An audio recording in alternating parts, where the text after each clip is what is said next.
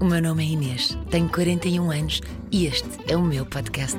Um podcast de histórias impossíveis, coincidências, mistérios, episódios e reviravoltas inesperadas. Este é um podcast com relatos que superam a imaginação. Bem-vindos ao Inacreditável. Vou aproveitar este momento só para avisar que este episódio pode ferir algumas suscetibilidades. Pensámos se iríamos pôr esta história no ar ou não, mas de facto é uma história que faz jus ao nome do programa. É uma história inacreditável. Cabe a cada um de nós fazer o seu julgamento ou não. Olá, eu sou Ana Diniz, tenho 47 anos e estou no podcast Inacreditável. Esta história podia ter saído de um livro de Essa de Queiroz. É um amor proibido, insólito, que aos olhos de Portugal há mais de 70 anos não era aceite, mas acabava por ser vivido às escondidas. Vamos ouvir o que a filha de Júlio e Piedade, um casal improvável, tem para nos contar. A história de amor dos meus pais teve início nos anos 50. Júlio, padre, um senhor com 33 anos, e Piedade, uma menina com apenas 11 anos.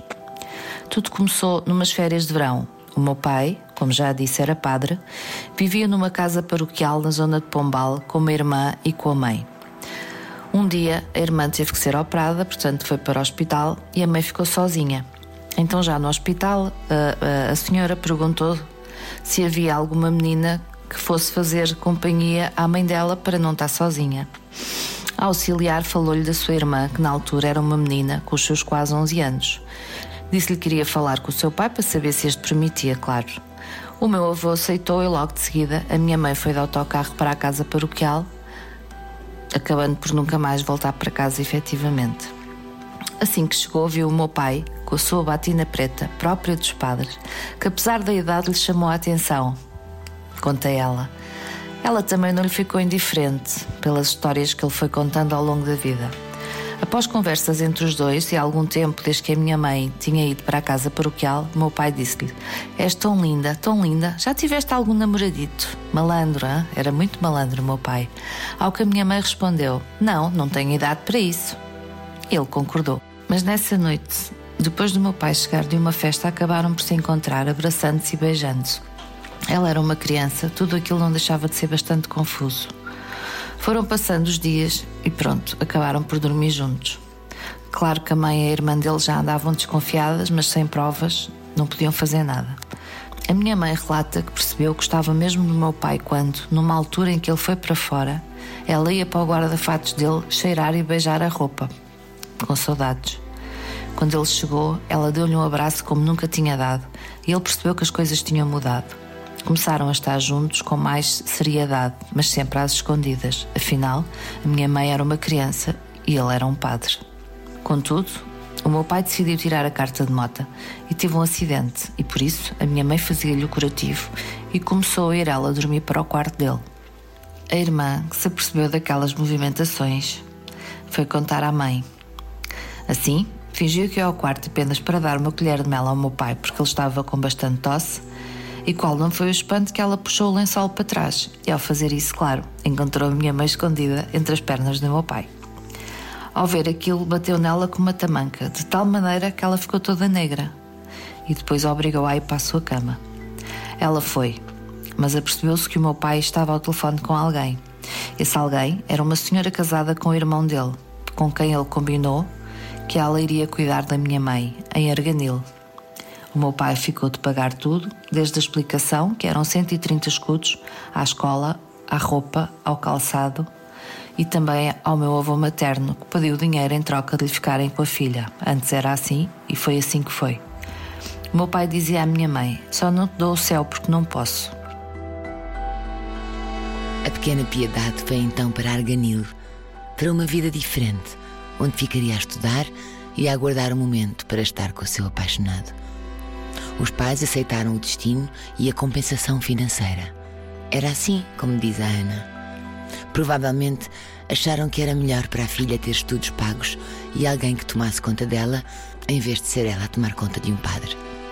O amor continuava proibido, com encontros fortuitos, mas Júlio não conseguiu resistir a outros interesses, o que criou algum transtorno neste romance. Então a mulher do irmão apareceu na casa paroquial num táxi e levou a minha mãe para Arganil, onde ela acabou por ficar até aos 18 anos. O meu pai marcava dias para ir vê-la e houve um dia em que lhe disse: Dadita, eu tenho um retiro, mas não vou, vou para aí. E foi, onde ficou alguns dias tentando não encontrar ninguém que os pudesse apanhar. Depois disso, o meu pai foi embora e a minha mãe, com os seus 12 anos, sentia muito, muita falta dele. Mas ele ligava-lhe todos os dias às 21 horas. Um dia constou à minha mãe que o meu pai se apaixonou por uma catequista da zona onde ele vivia. Ao saber isto, a mulher que cuidava da minha mãe foi tirar satisfações e perguntar se ele estava apaixonado. Ao que ele, como um bom malandro, respondeu que sim. Acabando também por ser apanhado pelas pessoas que viviam na aldeia que lhe tiraram água e urina. Afinal, era um padre e uma catequista, não é? Posto isto, a minha mãe e a senhora participaram, o meu pai ao bispo, para que ficasse longe da catequista. Uma vingançazinha. Ao saber, o bispo mudou de cidade para a zona de Viseu. Ele revoltou-se contra a minha mãe, dizendo-lhe que perdeu muito dinheiro e que ela não merecia que a ajudasse mais. Mas pronto, estava apaixonado, continuou sempre a ajudá-la. Questionaram mais uma vez se ele estava apaixonado pela catequista e ele contestou, dizendo que nunca se tinha apaixonado verdadeiramente. Depois deste pequeno abalo, com as autoridades cléricas misturadas no enredo, Júlio voltou a visitar Piedade. Era a paixão da sua vida, sem dúvida.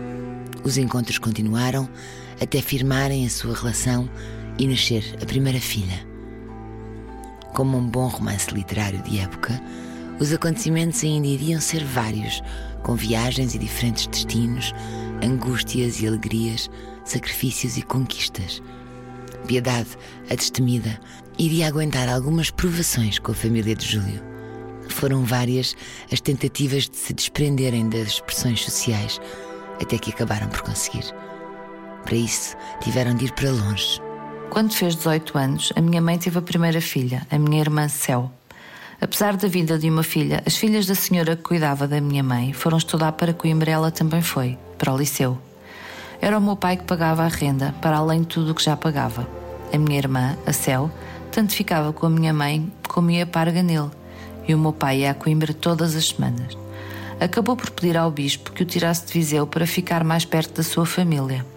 E foi para uma zona mais próxima de Coimbra, mas acabou por ter um problema de saúde após uma festa em casa de um paroquiano, indo para o hospital de Coimbra. Uma das muitas cartas que mandou à minha mãe foi enviada através da irmã a pedir que a minha mãe lhe fosse fazer companhia ao hospital. Ela começou assim a ir de elétrico vê-lo todos os dias. Quando saiu do hospital, meu pai decidiu voltar para a casa paroquial onde tinha vivido com a mãe e com a irmã e disse-lhes que a minha mãe tinha de ir viver com eles, senão ele deixava de ser padre. Ela acabou por ir, mas devido aos maus tratos, combinou com o meu pai que se iriam embora. Passaram o Natal em casa, mas dia 2 de janeiro meu pai escreveu ao bispo a renunciar o sacerdócio, ou seja, deixaria de ser padre. E dia 6 de janeiro partiram para Lisboa, dia em que o meu pai deveria ir dar a missa. Claro, já não foi. Após uns tempos em Lisboa, mais longe dos olhares e dos julgamentos, apesar de continuarem a existir, num passeio pelo jardim zoológico, uma cigana aproximou-se da minha mãe e pediu para lhe ler a sina. Vou dizer-te coisas que vais gostar, disse-lhe ela. A minha mãe estendeu-lhe a mão, apesar de contrariada, e a senhora disse-lhe: Vais atravessar o Atlântico, vais atravessar as águas, e no dia em que fizer um ano que chegaste à África, vais ter um filho macho. Claro, os meus pais riram sem acreditar. Alguns dias depois, a minha mãe pediu ao meu pai que comprassem viagens para Angola. Precisava de descanso da sua irmã, que nessa altura estava a viver com eles, e precisava também descansar dos julgamentos daqueles que os viam. Apesar de alguma incerteza por parte do meu pai, dia 14 de junho de 1964, tinha a minha mãe 22 anos e o meu pai 44, embarcaram na companhia Rita Maria, pagando 2 contos e 500 cada um, mais a viagem da minha irmã Céu, que ficou a metade do preço. Chegaram a Luanda dia 29 de junho e olharam um para o outro em desespero. Afinal, não tinham nada. Saíram e foram procurar um hotel. Acabaram por ficar no Hotel Avenida. Deixaram a filha na cama e foram para a janela chorar, sem saber bem o que estavam a fazer. A minha irmã gritava e eles, ao tirarem-na da cama, aperceberam-se que estava cheia de bichos e toda mordida.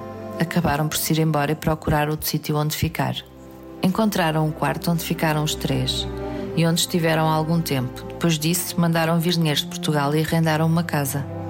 A casa já estava tratada, mas o meu pai ainda não tinha emprego. A minha mãe, destemida como era, decidiu ir com ele a um café ao pé de um colégio, Colégio Viriato, na esperança de encontrar alguém que lá trabalhasse. Ao dirigir-se ao senhor que estava a servir os clientes, Este diz-lhe que o diretor do colégio é o senhor que estava lá sentado numa outra mesa. A minha mãe, sem grandes rodeios e porque precisava de alimentar a sua filha, diz-lhe: Olha, eu peço desculpa, mas eu sei que o senhor é o diretor do colégio Viriato. Perguntando se não precisava, por acaso, de um professor de literatura, francês, filosofia, latim ou português, visto que o meu pai tinha o curso de teologia. E o diretor acabou por confessar que estava mesmo a precisar. Poucos dias depois, o meu pai começou a dar aulas, tendo ficado lá três meses. O ordenado não era muito bom e ele falou com uma prima para saber se ela lhe conseguia arranjar um emprego no Liceu do Estado, claro, onde ele ia ganhar um bocadinho mais. Ao que lhe disseram que tinha um lugar para ele no Liceu em Sá da Bandeira, só que ele tinha que estar lá no dia seguinte. O meu pai foi então de avião e a minha mãe ficou em Luanda, grávida do meu irmão e com a minha irmã pequenina. Ela ficou a tratar da mobília para a conseguir levar depois de barco. Ela foi então ao Mosec, que era um bairro com menos recursos, procurar alguém que lhe construísse os caixotes para embalar a mobília. Arranjou um senhor que acabou por não ter as coisas prontas um dia antes do embarque. O que é que ela fez? Saiu de casa à noite, deixou a filha a dormir e chamou um táxi para levar ao Mosec, que ela queria falar com o homem. O senhor do táxi, preocupado com o que poderia acontecer, porque era perigoso uma mulher sozinha andar à noite num sítio daqueles, acabou por dizer que estava armado e que esperava por ela. O que foi importante visto que só ao mostrar a arma ao senhor que tinha ficado a arranjar os caixotes é que este aceitou fazê-los. Para a minha mãe. Um dia depois, a minha mãe embarcou e chegou sem metade dos caixotes que acabaram por ficar pelo caminho. Em Sá da Bandeira, eles ficaram numa pensão. O meu pai dava aulas no liceu e o meu irmão nasceu a 29 de junho, precisamente um ano após chegar em África, tal e qual como a cigana lhes tinha dito. Angola acabou por ser a sua casa durante muitos anos. Até ao 25 de abril e o duro retorno de milhares de pessoas, a vida era ali, com o conforto ultramarino, longe de um país que vivia os tempos difíceis do fim da ditadura. Ficaram cinco anos em Sá da Bandeira. Devido a uma proposta de trabalho, mudaram-se para o Lubito, onde o meu pai deu aulas durante dois anos. Com a chegada do 25 de Abril, foram obrigados a voltar para Portugal, no último barco que partia para cá. Tinha o meu irmão sete anos e a minha irmã doze. Os meus pais levaram cinco contos cada um.